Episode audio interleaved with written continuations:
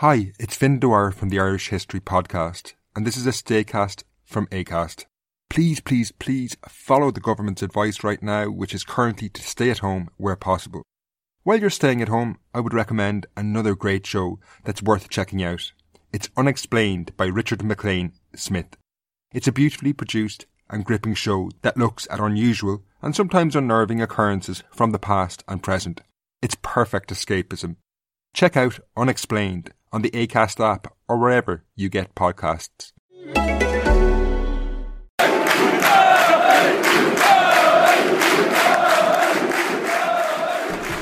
and welcome to the Everything is Black and White podcast. I'm Andy Musgrove, today joined by Lee Ryder and Chris Waugh. We're into the first international break of the Premier League season. Chris's excitement is... Palpable. Yes, that's the word. We'll talk about the international break and how Benitez deals with the lack of games. Whether he'll be happy not to have any games considering how the start of the season has gone. But first of all, we'll talk about the defeat to Manchester City, 2-1 at the Etihad. Positives, Lee? The positives were they didn't get hammered, they didn't get humiliated, the confidence didn't take a massive dent. They showed they could defend against what I would say is a world-class team. They kept it respectable. They got a well-taken equaliser. Sadly, they just couldn't build on it in the second half. You've been covering Newcastle for many years now. Is it sad in a way to see that Newcastle fans kind of just accepted it? I mean, not this is Christmas Benitez, but... You know, a 2-1 defeat to Manchester City, Newcastle fans were, okay, like you say, we didn't get hammered. Is that just the state of the club that is in now? Well, unfortunately it is, because they've been warned. I mean, the fans have made their feelings clear on what they need to do. They've been warned by, a top-class manager in Rafa Benitez that they haven't got enough depth, they haven't got enough quality, they haven't got enough pace. They've been told all that, and then, regardless of that, they still go in the season short-handed, and they go to Man City and they've got to park the bus. So that is the reality of where Newcastle United are at the moment. They can't step up and compete. They can't take on Man City, like for like. Unfortunately, I know Watford got a great result against Spurs yesterday. Maybe things did drop their way a little bit more. And I suppose that's the comparison you can make. But really, going to Manchester City and expecting anything other than a defeat these days is sadly something which you've got to accept.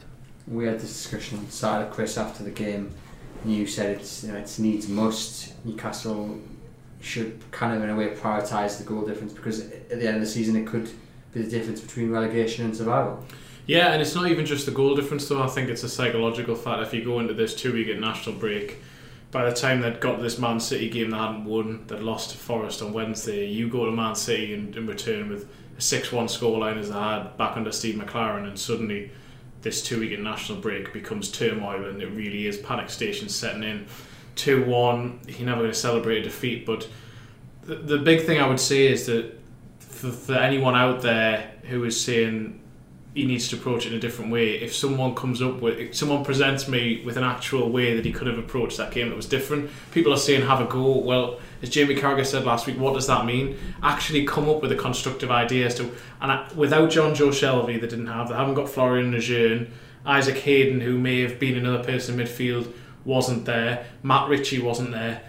Who was going to come into the team and really make it so Newcastle could try and go toe-to-toe with Man City, even with a full-strength team that have really struggled to do that? They probably don't have the personnel, and so at the end of the day, look, they stayed in the game. A draw would have flattered them, there's no doubt about it. Man City had a lot of chances. Dubravka made some good saves, but it does seem, in a strange sort of way, a positive result, because the goal difference hasn't taken a hammering. They've been in every single game, even though they've lost 3 of them this season. And really, the match for me that I think has almost been lost, that the frustration should be about, is that Cardiff game. They had a last-minute penalty. They didn't play well in that game, but they could have... If they'd have won that game, they'd have gone into Chelsea and Man City and maybe be able to have more of a free hit, but they didn't.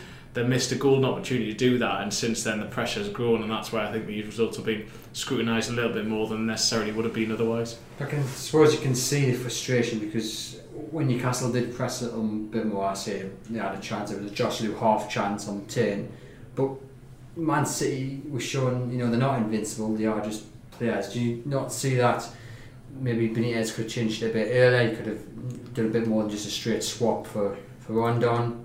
I see the argument, but at the same time, when people talk about the Joselu half chance or over in the end, Man City had three chances in the last 10 minutes. Sergio Aguero should have scored. It's as Benitez keeps says, Lee mentioned last week, it's the short blanket. He pulled it up, they went 4-2-3-1. Yeah, Newcastle maybe had a couple of further half chances, but suddenly Man City then had gaps to run into. It was almost one-on-one outside, and their players are going to win that the majority of the time. So you can try things to a certain extent, but the reality is that the squad that Newcastle have at the moment, 99 times out of 100, they're not going to beat Man City. Well, back, as you say, them gaps started to emerge, didn't they? And, you know, Aguero got that chance when Dubravka come out and made the sprawling save. I mean, let's be honest, Dubravka still got man of the match, and that treble save was, you know, the big highlight from a goalkeeping point of view. You know, there was the Aguero shift, there was a couple of other ones. On a different day, if Man City had been a bit more, if they needed to win a little bit more, they could have, you know, easily racked up 4 or 5. So as you say, the goal difference from what could have been, if they'd have gone hell for leather in those 3 games against the top 4, top 6 or whatever, it could, you know, could easily be -12 compared to -3, and -3 is quite respectable, and you can certainly get that bottomed out by the time you go into the sort of darker nights. So you obviously there, you would have spoken to, or you did speak to Rafa after the game. What was his mood like? We know what he said after the game, but in general, his mood after the game. Well, if anybody thinks that behind the scenes, like Rafa was just happy to only lose 2-1, then they'd be wrong, because I actually asked him in the press conference. I said, "Are you pleased with the battle and spirit?" And he kind of like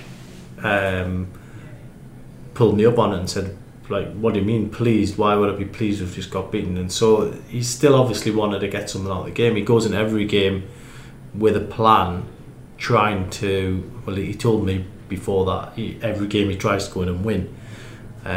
Whether that was realistic against Man City, it's hard to say, but he certainly doesn't go in to lose. So I think his body language, you know, the fact that he put on a very disappointed figure after the game, even against Man City, even against Guardiola, I think that spoke volumes for me, in that he's, you know, he will not accept you know, losing games easily. So that took something out of that at the end of the game.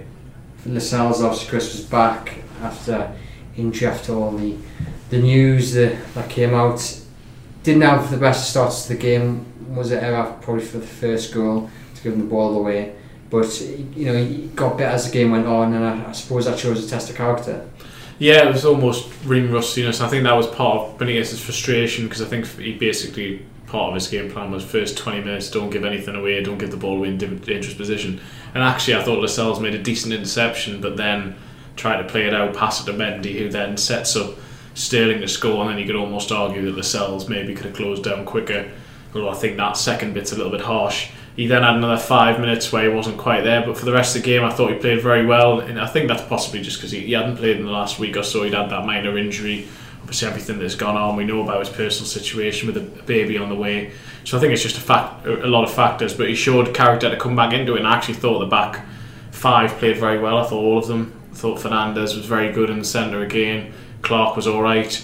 Dummett played well, dealt well with Mahrez down that side. And then on the other flank, it was a little bit more difficult for Yedlin defensively because they were overlapping at times, but I thought he did alright, and obviously got forward and finished off a very, very good move with a very good finish as well. I mean, sometimes for me, like if you concede a goal really early, it's not the worst thing in the world. I know it's not the best thing, but it just seems to take the sting out of the opposition a little bit. They suddenly haven't got their foot to the floor. They're not coming at you from all angles because they've got a goal, and they readjust themselves. And I just think that it wasn't the worst thing for me, you know, that Newcastle were able to recover and rebuild a bit. And they actually, after going 1-0 down, was a great response in terms of they were shutting players down, they were going on the counter, and it was a really well-worked goal from Yedlin. So, yeah, you know, we're not...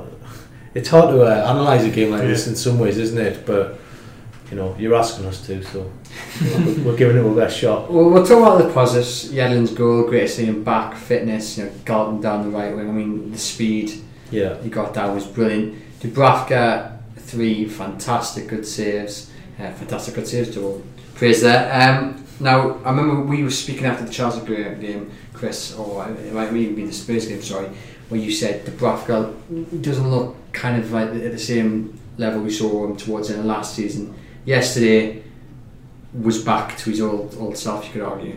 Saturday, sorry. For large parts of it, yeah. I mean, I have to be honest, there was a couple of moments where I was a little bit nervy. There was a kick in the first half which almost got charged down, and there was also one where he parried a cross into the 6-yard box. But I mean, that's nitpicking. He was brilliant for the most part. I mean, that triple save was absolutely fantastic, and that was the moment where if Newcastle had conceded, it might have turned into 4 or 5, because then Man City would have gained a bit extra momentum, closed down Sergio Aguero for that late opportunity, and he seems to have gone. I think maybe it just took him a little bit of time to get back to his best, but he does make a huge difference. You can just he always is communicating. I think Fernandez has played a part in helping that. I think now he's got another communicator in the defence. He likes having someone to have A, to pass the ball to, but B, to just bounce ideas off and just to communicate with. And he's a huge asset at $4 million. I think he was an absolute snip, and Benitez spoke about him after the game and said it isn't just what he does on the pitch, off the pitch. He's a self-confident sort of guy. He's got an infectious attitude which is rubbed off on the other players, and I think since January we've seen that uplift in everyone in terms of personality wise, and he's certainly helped with that. Yeah, I think we seen it, didn't we, in Spain, because he came and sat right in front of him in the press box. This was back in March when they went to the Pinatar Arena, wasn't it? And he sat down, and the first thing he did was he made a beeline to Carl Darlow, and for me that just, whether he knew we were behind him or not, that just showed that he's very much a team player, very much a squad man. And he hasn't got that kind of selfish streak, so I think he's a really good character out on board.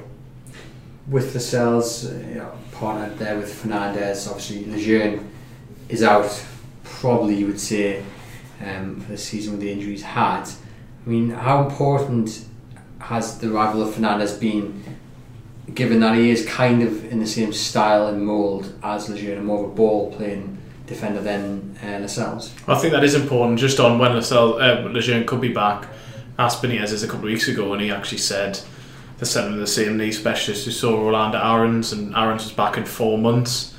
They're quietly confident that Lejeune could be back early 2019. He was even taught in January, probably more likely February, because they've sent him to someone they used the one at Napoli as well, Rome specialist who's dealt with his knee.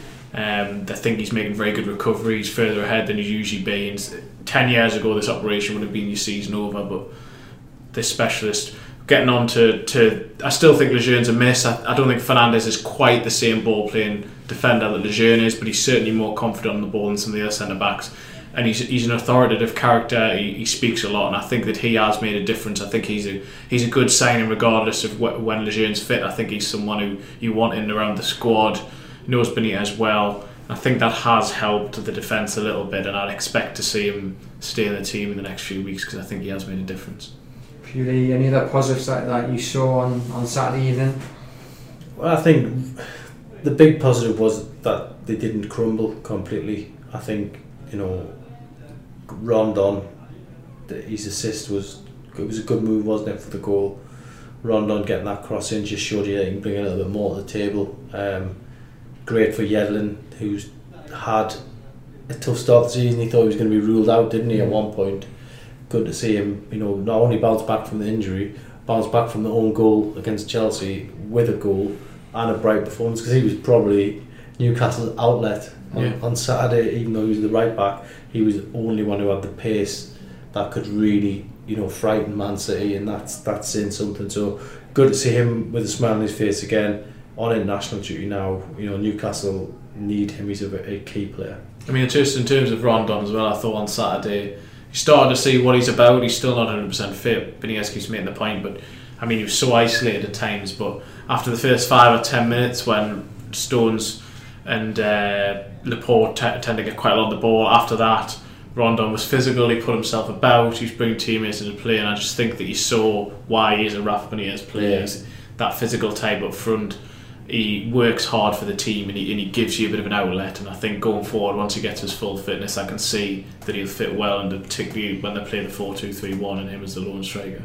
Do any of you worry that while his whole play is exactly what Benitez wants, he won't necessarily bring the goals that Newcastle United need to survive relegation? It's interesting, one of the things that Rafa said after the City game, directly after the City game in the press conference, he was actually asked about Rondon and he kind of swung it round onto Joselu, saying that we need to make sure that both Joselu and Rondon get good service, and he went through the players that he wants more service from, is Atsu, Ritchie and Perez. So yeah, there was a little bit of insight there. I think, to be fair, Joselu, he's got two already, a couple of decent crosses have gone in the box room and he's delivered, so I think he's asking for more of that. He's always demanding more from his players, Rafa, and you know, he knows he's not going to be able to buy a centre forward now until January, even if they cough up money then. He's got to work with what he's got, and for me there's been no complaints at all from Rafa about money. You know, all this perception from pundits saying, oh, he's moaning, he's had money and all this kind of thing. I've not heard him moaning, not once in the press conference. Once the window shut, he knew there's an absolute waste of energy knocking on the door asking for money anymore. I've got to work with the squad I've got, and that's exactly what he's done. But interestingly on that, you see there's a perception that he's wanted the keys to the bank, so to speak, but it's not really been about that. It's been more about having the control to say, right, if you have 20 million to spend, Rafa says I want to spend it on one player, you can have the right to go and do that, and be how quick or not so quickly they moved in the summer market. Well, that's it, and you know, he knew he couldn't. I mean, he made a point to me in one of my interviews saying, if you sign a player for 50 million, you know you're going to get 5 or 6 things: goal scoring, strength, pace, all that. He said if you sign a player for 5 million, you might get 1 or 2 of them components. So, you know, he knocked on the door with Rondon all summer. Eventually got him, albeit on loan, albeit at a cost, because he lost Dwight Gayle to West Brom. So everything is a compromise in Newcastle, and you know, hopefully Rondon can deliver. But at the end of the day, if Newcastle do fall short, which we hope they don't, you can't say that they weren't warned. With you talked there about Rondon not being yet 100% fit. I suppose someone else who's still getting into it is also Ki Sung-yueng. Obviously, he's come in. He's had to replace Jonjo Shelvey, who's obviously out injured. They both played 2 games each. You look at the stats, and obviously we know Jonjo Shelvey's ability to pass the ball, 112 passes to Ki Sung-yueng's 46, passes forward 52 for Shelvey, 10 for Key. Obviously, it would be unfair to say Key is the replacement for Shelvey, but he has kind of gone into that role, and Newcastle in a way do need him to maybe step up and fill the gap that Shelvey's left through injury. They do. I mean, context's got to be in as well, because in the 2 games Key's played, Newcastle have been essentially on the back foot. They've played a formation which has been counter-attacking, but in that sort of system, that's when you do need someone to pass the ball forward, and there's been no doubt that Jonjo Shelvey's been a huge miss. When they don't have him, they're a little bit ponderous at times, which was why it was so good to see the move for the Yedlin goal, because they got the ball from back to front quickly, went through 4 players, Perez to Kennedy to Rondon, then in the box, and that was great to see. Shelvey, it's going to be interesting to see how long he's out for. I spoke to Benitez last week, and he's saying he's hopeful after the international break, but they certainly don't want to take any chances, because basically it was an injury he picked up in pre-season. Thought he was okay, kept on telling him he was okay, and I think he's just pushed himself a little bit too much, and Benitez actually used the term that it was getting dangerous before they took him out of the team, which is why they had to just tell him to take a step back. 2 weeks break to come at the perfect time for him. And Newcastle really do miss him. I like Key. I don't think he's shown his best for Newcastle yet. He's still adapting. Still doesn't look 100% fit. Came back late after obviously being at the World Cup. Then only came back the last couple of weeks of pre-season. And I think he's going to take a little bit of time. But he's not exactly the sort of creative midfielder, deep line midfielder that Jonjo Shelvey is. So it's unfair comparison to a certain extent. But he's having to play that role, and we haven't quite seen him pick those passes out yet, because Benitez even said himself on Friday that Key needs to be one of the players to help alleviate the pressure when Shelvey's away, but he also said the team need to make sure they make the runs to help him, and also they need to step up creative wise, because they haven't got a like-for-like replacement for Jonjo Shelvey. We mentioned obviously Rondon, who came in, and Dwight Gayle went the other way. Dwight Gayle scored 2 over the weekend. The first one, a brilliant turn and round the keeper, kind of Beardsley-esque in the win. Into the back of the net, Mitrovic scored 2 as well, obviously give away a penalty. Many people are saying, you know, Mitrovic scoring really isn't the issue, it's more the fact that Newcastle didn't replace Mitrovic with the money they got. Would you agree with that statement? Well, they didn't spend hard anything, did they? So they should have coughed up for a striker with the money that they had. I look at the Man City game and I think, would Dwight Gayle have done a job in that game? Probably would. But obviously Rafa wanted Rondon. with Mitrovic, that you put him in that type of game, and I don't think he would have done a job.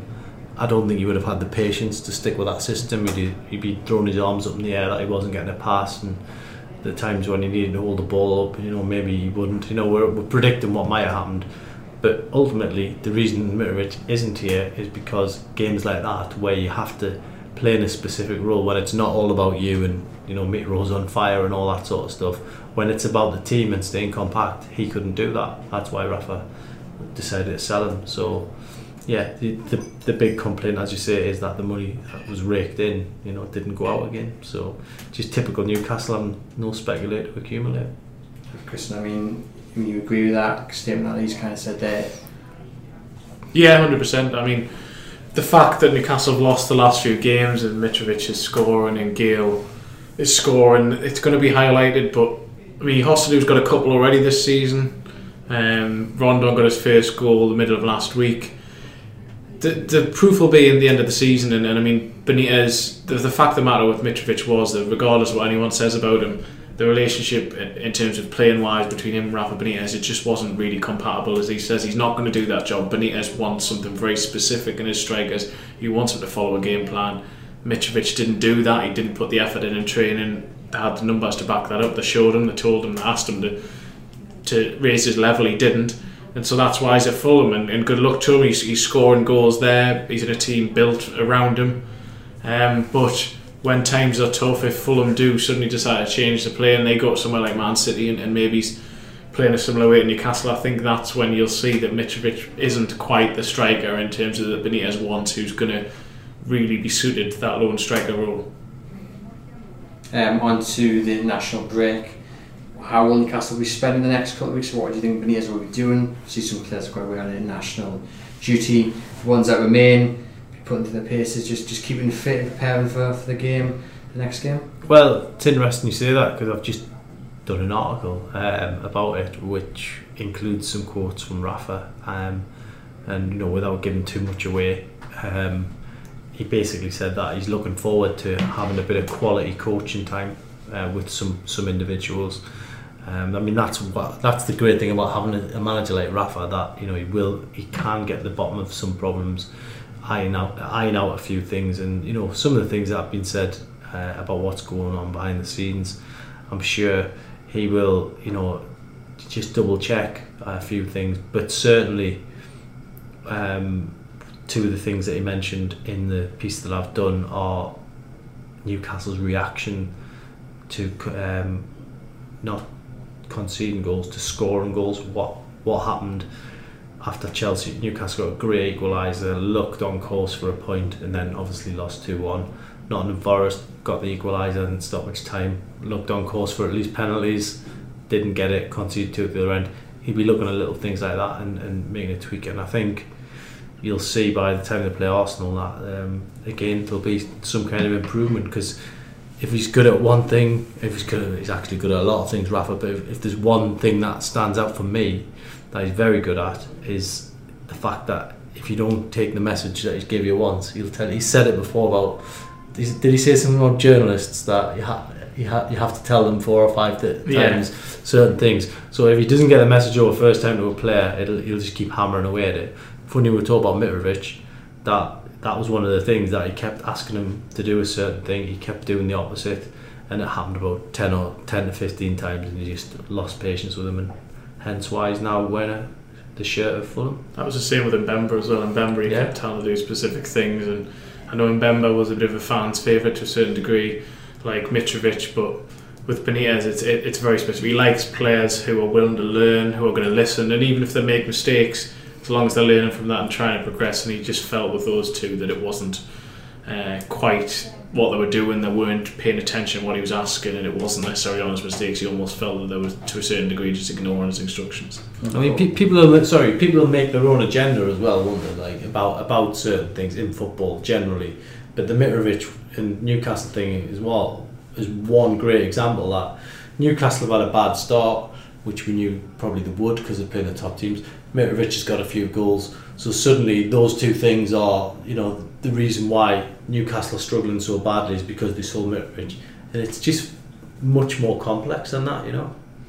Obviously, we've spoken before about Benitez's stubbornness, you know, like you say, and Mbemba just don't follow instructions, and you're kind of in the bad books, and you've got to do a lot to get out of that bad book, so to speak. Obviously, the story building up to the City game was Mike Ashley not being happy, not being invited to training, not being invited to the game by Rafa Benitez. Now, what was Benitez's reaction to that in the press conference, and what did you make of what he had to say? Well, it was almost one of bewilderment, to be honest. He kept on just making the point as if Mike Ashley owns the club, why do I need to invite him? Mike Ashley's welcome whenever he wants, he's the owner. And he even at one point in the press conference after the TV bits where he'd already spoken about it, the journalist who wrote the story asked him it again, and he said, and Benitez's response was, "Are you married?" And the journalist said, "Yes." He said, "Do you own a house?" He said, "Yes." He said, "Do I need to invite you to come to your own house?" And he was just making that point of why do I need to invite the owner to come up here.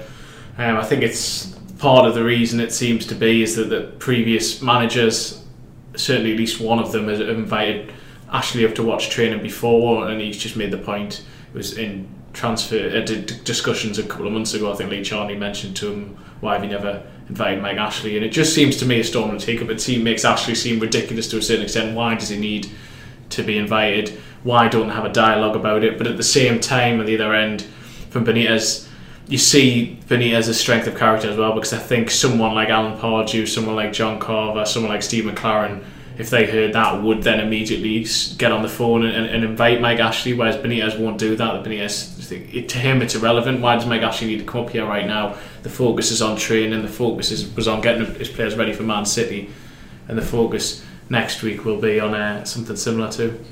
But wouldn't it be just easier for Benitez? I mean, surely the easiest course would just be for Benitez to say, right, yeah, I'm inviting you up, and then it's in Ashley's hands.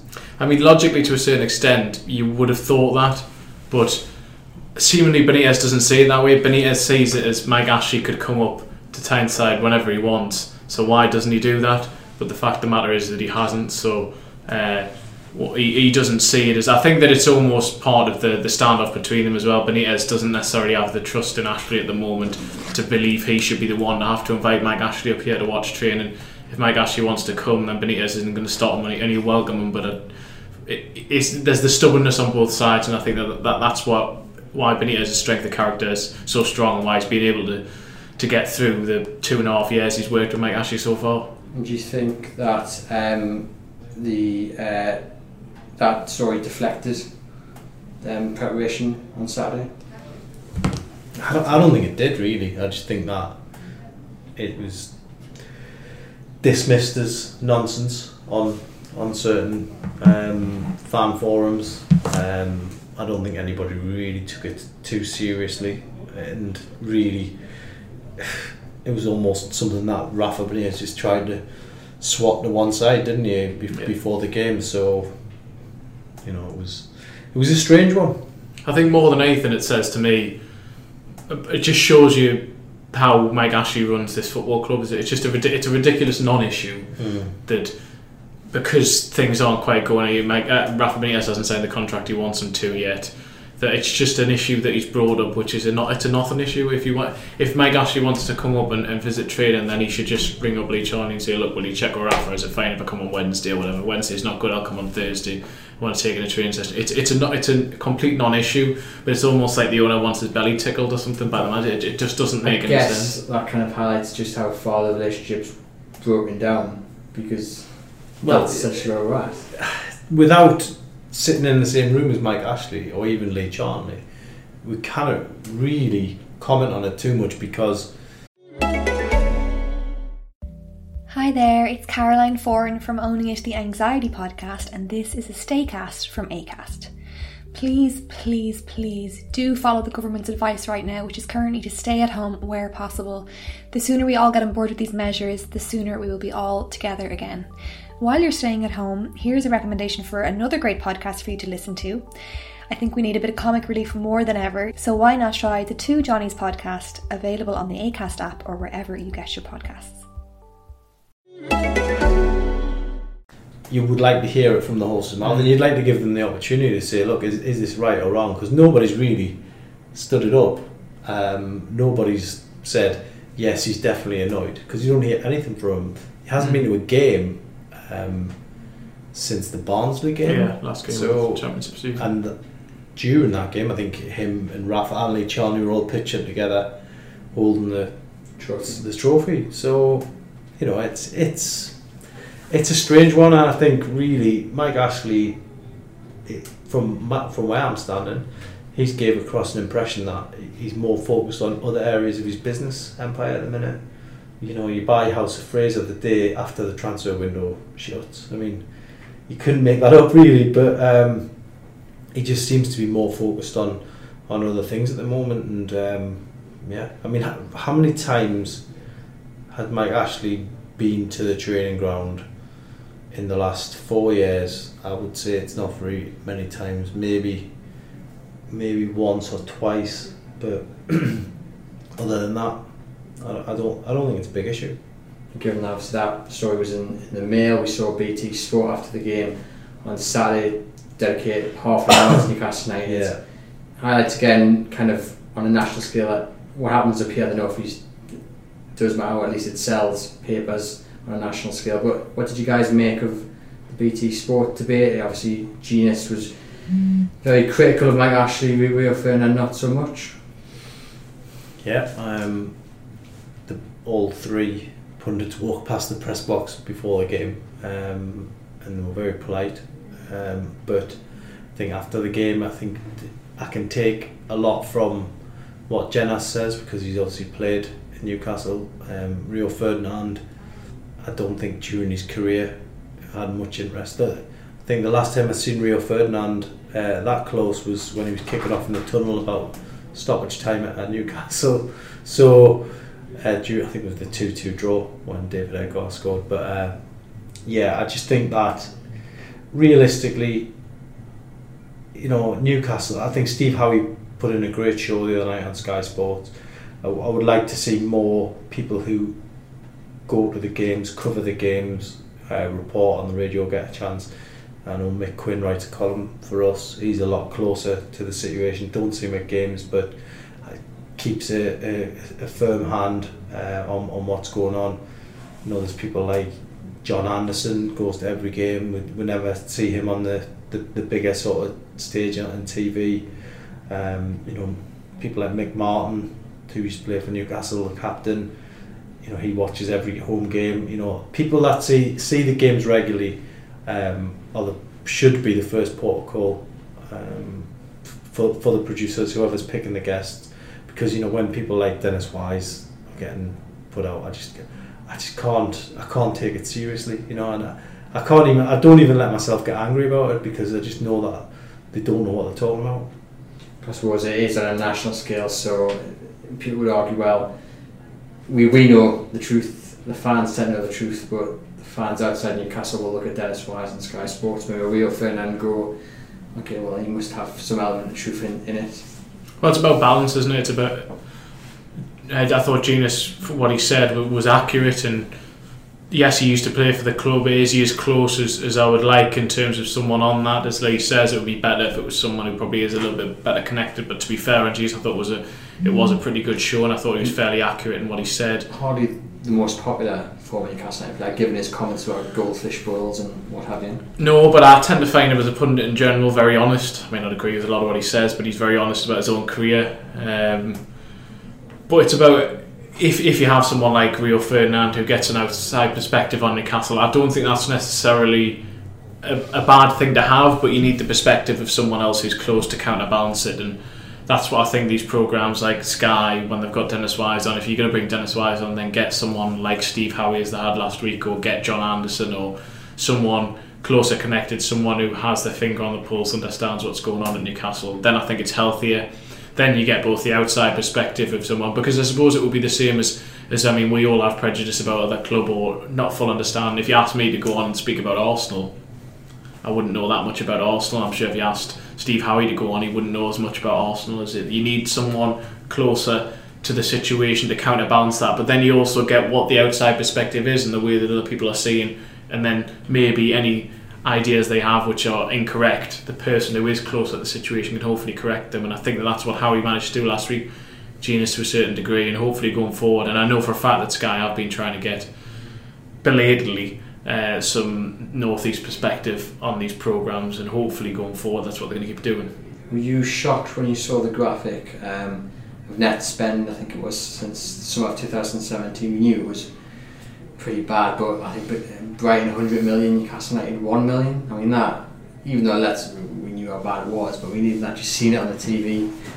Well, to be honest, I wasn't shocked, but I was pleased it was highlighted, because it puts everything into context for the neutral viewer to see what's going on. And while Newcastle have offered, given Rafa Benitez a little bit of spend, he's also sold them. He's made them some big money on sales with Sissoko, Wijnaldum. But then, you know, again, without sitting down and being able to speak to the powers that be, and getting it from their point of view, it's hard to give a completely balanced view of it. And, you know, we can only go off what we are told on certain things. Some of these payments could be staggered, I believe. So, so, you know, and Newcastle just seem reluctant. I mean, I think we said at the start of the summer that they need to come out and you know, put themselves in a press conference situation, invite everybody there, put Lee Charnley on the stage and let people ask him questions. And like that might happen at some clubs. Others just won't. They're too big, and because they're doing all right, they don't need to do that. Newcastle do need to do that. Mike Ashley won't speak. Put Lee Charnley on. We saw Southampton do it, I think, a couple of weeks ago, where they had Danny Ings, Mark Hughes, and a couple of the board members, and to get a little bit feisty. But I think we've said before, you know, if Lee Charnley came out and said, "Look, we don't think we've got the money to do this, to do that," Newcastle fans wouldn't be happy, but they'd accept it because that's what they've been told by the bosses, and they know that would then happen. I think Geordies that are very passionate, but also very fair people, and once, you know, someone's come out and gave their side of it, they would have the respect of the local people, because then, you know, we might not like the answers, but at the end of the day, they've come out and they've offered some kind of response. I mean, the fan forum thing that got postponed, you know, it's hard without being in the room for one of them things to know exactly what gets said, because it gets announced that it's happening, then about 5 or 6 days later we get some kind of bulletin of what got said. And, you know, I think people have been kicked out of these forums before, haven't they, because they went too early. So let's have a little bit more transparency.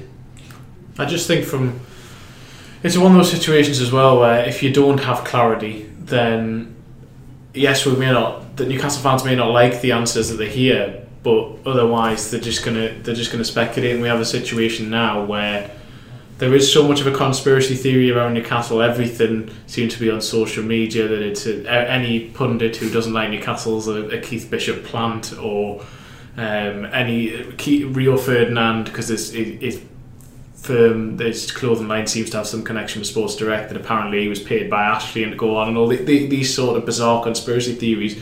And because fans are desperately trying to find, they don't understand what's going on with the club. There's no communication from above.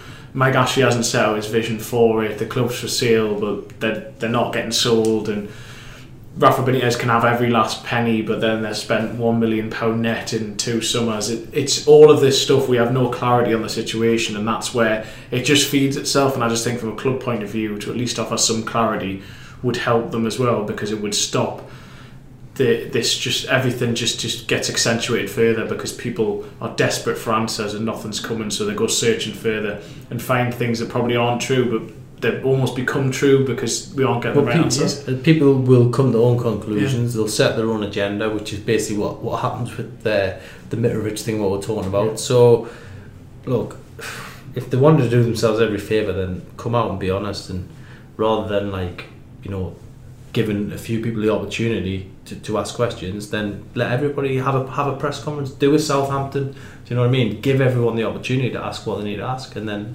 answer them to the best of their ability. I think everyone would applaud them for that. Definitely. And just the final question on that before we go into questions from listeners from Twitter.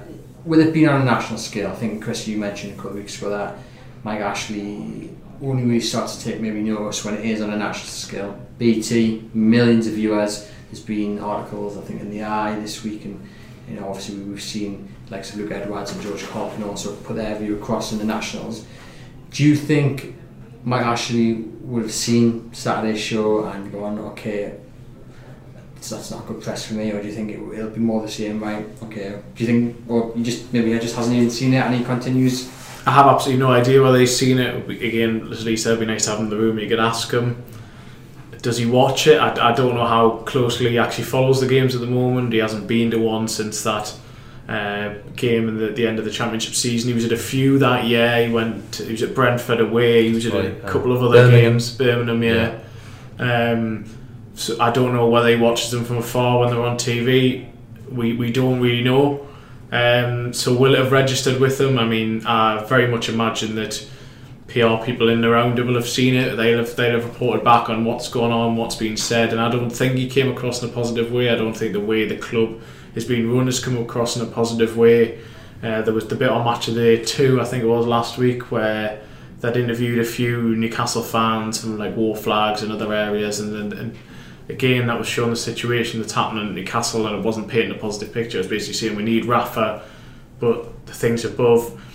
Surely he recognises that it isn't serving him well, but I think, as Lee says, the problem is that his focus at the moment very much doesn't seem to be on Newcastle. It seems to be on Sports Direct, and I think that's part of the issue. What I will say as well is that Mike Ashley, ever since he's taken over, he's always been guided by somebody on the football side of things. It was Dennis Wise to begin with.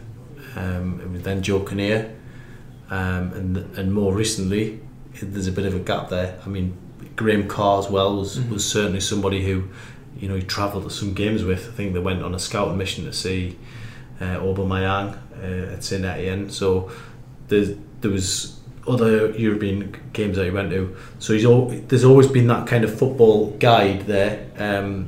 That seems to have dried up a bit. Graham Carr's gone, Joe Kinnear's gone, Dennis Wise keeps popping up on TV, but are they still speaking to each other privately? We don't know. People suspect that they are, but Rafa Benitez, if there has been no contact, you do kind of worry that there is something going on there. But again, I'll say, unless we can get some clarity from the people who are having these things said about them, then it's hard to have that full picture of what's going on. Definitely. Well, we'll just finish with some questions from people on Twitter. Rob Smythe asks, do Newcastle have to ignore the season up to now and look at the fixtures after the national break as when the campaign starts? I think that's probably a sensible way of looking at it. I think, when the fixture list came out, you knew that if Newcastle got 3 points from 12, that would be good, because you expected them to beat Cardiff and lose the other 3. They've got 1 point from 12. So it's a little bit less than we expected. Arsenal game, not as daunting, but still tough. And then after that, I think that's when Newcastle's season really begins. And, they play within the league that they're probably in. And I think they will start picking up some points. It's a 34-game season now. We've got 1 point from the first four. Just got to focus on what's ahead. Those games are gone now. Hopefully, learn from those mistakes of this national break. Benitez can work with the players and then really hopefully get some points on the board before the next one, which is only, I think, 4 or 5 games. Craig Cottenham's got 2 questions, so we'll go with the first one is, do you think that Mike Ashley not attending recent meetings that he's been due to attend? He's talking about the AGM, I think it's Sports Direct, which is going to happen actually in September 12th. Guardian reports he's not going to be there. That certain, I think, companies with holdings within Sports Direct have suggested maybe not voting Mike Ashley in again. The statement is, I suppose it says, due to overriding demands on his time, that's why he's not going to attend on September 12th. He says, could that mean that he's trying to sell the club? Or has he been overly optimistic with that assumption? I have no idea on that front. I don't know. We could hope so, but I would very much suspect that this more is a case of he doesn't want to be there. There's all the talk of his son-in-law. I think it is just he wants to make some senior position, and as you say, there's a lot of subsidiary companies wanting to vote him off. Is there? I generally don't know. I haven't heard that. I think it is wishful thinking to a certain degree, but I suppose fans can live in hope. But I don't think that he would necessarily be dealing with the intricacies of any negotiations at that stage anyway, in that much detail as to last until September the 12th. That was the case, but who knows? That's his second question there from Craig. Is basically any news on the takeover, or is it as quiet as it seems? Well, the last time that I spoke to people sort of in that sort of area of the club was that the club is still for sale. And since that statement came out last year, they feel that the price has gone up. So, you know, there was loads of different bids, wasn't there? But to cut a long story short, I think you wouldn't get past the negotiating table unless you started at 400 million now, which that seems to be what Mike Ashley sees the club's worth. Do you guys think that is a fair price in the world of football today? It's hard to say. You know, if I had 400 million, I'd be able to answer that better. Because, look, potentially Newcastle could be massive.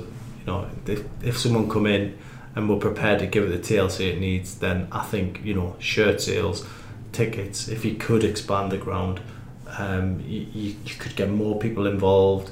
I think that basically the club's global brand could be done a lot better. You know, they don't go on to the Americas and places like this, you know, Far East, all that kind of stuff. They don't do that. And, you know, I mean, this season, they went to Ireland. There was an opportunity to do Sports Direct there if they wanted, didn't do it. Braga, there was a Sports Direct there, believe it or not. You'd think that all the players would be going up there to do some kind of promotion thing there. Didn't do it. So if they can't even get the little trips right, then you do worry about how they would do things on a wider scale. I think the potential is there, it's massive, but really, you know, why have we still got Mike Ashley in charge? Because nobody's been prepared to put the money where the mouth is, unfortunately. Is it a fair price? I don't know. The suggestions are that it probably is a little over the top, but at the end of the day, as long as Newcastle are in the Premier League, I think the way that Mike Ashley sees it is, I'm not losing any money here. He's taking a risk, because if you lose Rafa Benitez, they could easily be relegated for third time under. But as long as they're in the Premier League, he can sit there until someone comes along with an offer that he thinks, right, that's what I want. He's got the power and the control to do that, and people might not like it, but at the end of the day, that is, he paid the money in the first place to do it. He's still got the loans within the club, and I mean, last I was told was that he's still planning for the medium term. That's the way the club are planning, that he's going to be the owner for the medium term, because although it's for sale, they haven't seen it as likely that in the next few months at least it's going to be sold. So it's frustrating. It's the price, isn't it? The price is the price. That's the price, but that's what's clearly putting people off, because people have invested in 2 clubs in the North East in recent times, Sunderland and Gateshead. Obviously not as big, but at the end of the day, 400 million is a lot of money, isn't it? Next question from NUFC Fanatic. It says, do you believe that Rafa and Mike Ashley can seriously move on and work together under a new contract, or have their working relationships become too strained? I think that there is still a chance they can work together going forward. It was interesting that one of the things Rafa said on Friday was, don't worry. He had that at the end of his sentence when he was asked about this Ashley ridiculous story about once it become the training ground. He's like, don't worry, we still have plenty of time, and fans are going to worry naturally because they're in the final 12 months of his contract. Contract talks have been stalled indefinitely. But the fact that Benitez is still here, the fact that he still does talk about that he'd like to be here for 5 to 10 years, I think it isn't beyond the realms of possibility that they could sort something out. There needs to be an olive branch offered by Ashley. There needs to be at least some change from above. But the fact that Benitez is still here tells me that there is still hope that there could be a relationship going forward, but it needs some serious work, and it probably needs a change of approach, at least to a certain extent, from above. And just to finish off, we'll finish off on a positive. One positive from both you guys that you've seen over the last 4 weeks or so. I know it might be a little bit difficult. But Lee, one positive that you have seen over there since the start of the season? I think Rondon is probably my big positive. I think the equaliser on Forest may have counted for nothing on the night, but in the context of the whole season, hopefully that gets his confidence really sort of sparked off. Provided a great assist at Man City, I think he'll get goals. I think he'd be worthy of that number 9 shirt. Mine's Joselu. I know he gets well criticised. I know he is never going to set the world alight, and he's probably never going to get 10-15 goals a season, but he started the season well, scored a couple of goals, and he is very important. He's an important player to Benitez. Benitez likes him a lot. He's a very nice character, very important in the dressing room, and I'm just pleased to see him having started the season so well, and hopefully he can continue that. I think Rondon's arrival has really helped him lift his level too. We see them both up top at some point? I doubt it, but stranger things have happened. He has gone 4-4-2 before, but I think it's unlikely. Well, thank you very much for joining us. If you look out over the next couple of weeks, we're going to have a few podcast specials with John Gibson. Gibbo's Corner, we'll be talking about Sir Boy Robson, and we'll also be getting Chris, Mark and Lee to talk about, kind of, again, similar lines that they just said there, the positives of the season so far, their summary of the first month or so. So thank you very much for joining us. Head over to chroniclelive.co.uk to keep up to date with all the latest Newcastle United news. Hi, it's Fin Dwyer from the Irish History Podcast, and this is a Staycast from Acast. Please follow the government's advice right now, which is currently to stay at home where possible. While you're staying at home, I would recommend another great show that's worth checking out. It's Unexplained by Richard McLean Smith. It's a beautifully produced and gripping show that looks at unusual and sometimes unnerving occurrences from the past and present. It's perfect escapism. Check out Unexplained on the Acast app or wherever you get podcasts.